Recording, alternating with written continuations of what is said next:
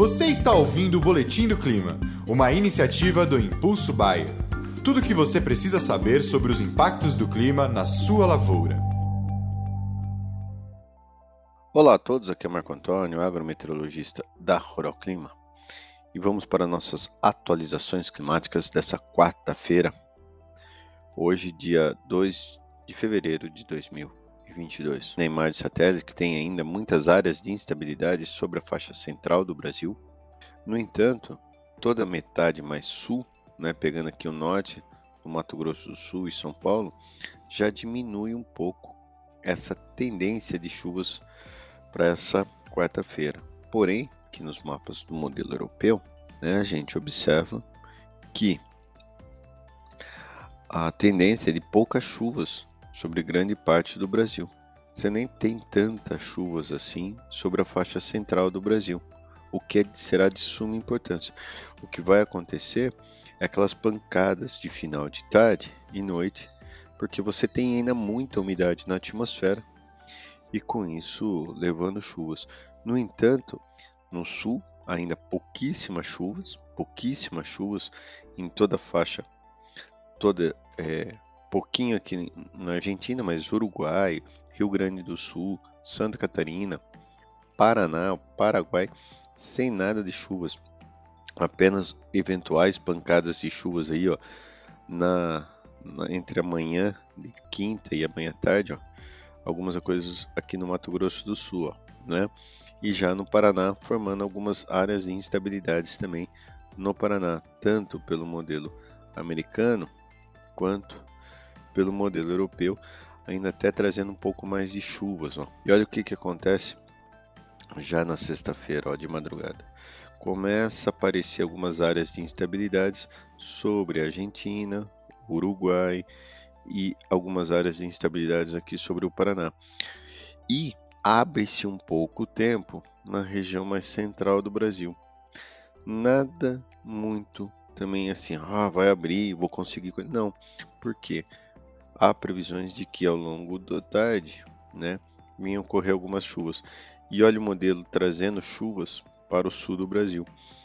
E isso, essa chuva, os corredores de umidade, né, associada à frente fria, jogando os corredores de umidade para o sul, abre-se um pouco o tempo. Na sexta-feira, tá? As chuvas se concentram na sexta-feira entre a sexta e o sábado sobre o sul do Brasil, incluindo aí o sul do Mato Grosso do Sul e São Paulo. Isso daria uma condição relativamente mais tranquila, mas olha o que acontece no começo da próxima semana.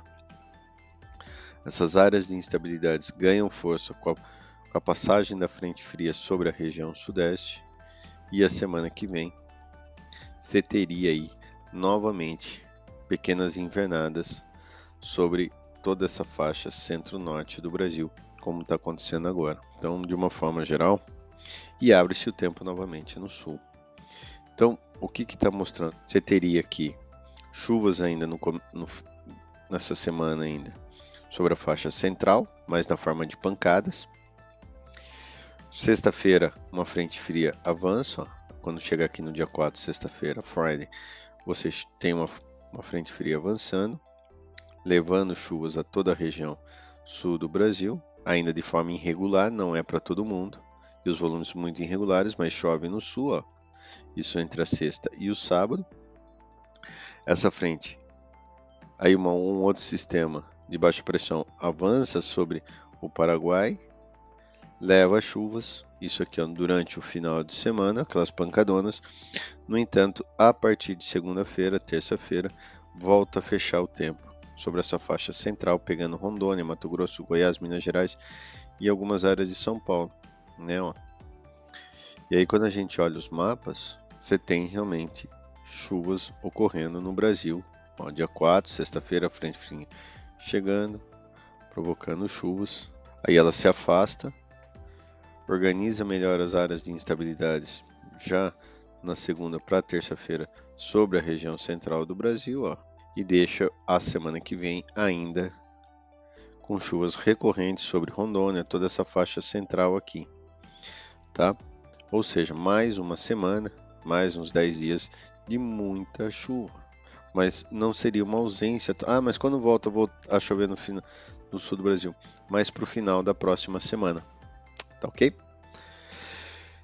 Por que isso? Porque as chuvas voltam praticamente de uma forma melhor para cá. Por quê? Quando a gente olha, a gente observa que a laninha realmente vem perdendo força, como a gente já vinha falando para vocês, a laninha está perdendo forças. A região mais 2 já também num processo gradual, ainda mais lento, mas de aquecimento. A região 3 mais 4 já em processo de aquecimento ou perdendo forças, não, nada de laninha, nada só, mas a laninha já entrando no processo de enfraquecimento, como a gente já vinha comentando isso com vocês há algum tempo. Mas o fato é que o Atlântico, todo o Atlântico Sul aqui, mais quente, e isso puxa um pouquinho a umidade. Não é nada de chuvarada, mas é um pouquinho melhor. Tá ok? Mas é fato que as águas do Atlântico Sul mais quente, isso faz com que você tenha aí chuvas um pouco mais frequentes no sul, mas ainda muito aquém do que deveria ser, e com isso as quebras realmente serão bastante significativas em todo o Rio Grande do Sul. Perfeito? Um grande abraço a todos, fiquem com Deus e qualquer coisa, entre em contato aqui com a gente.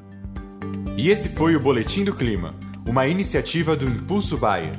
As últimas notícias do Impulso Bayer sobre a previsão do tempo para sua lavoura.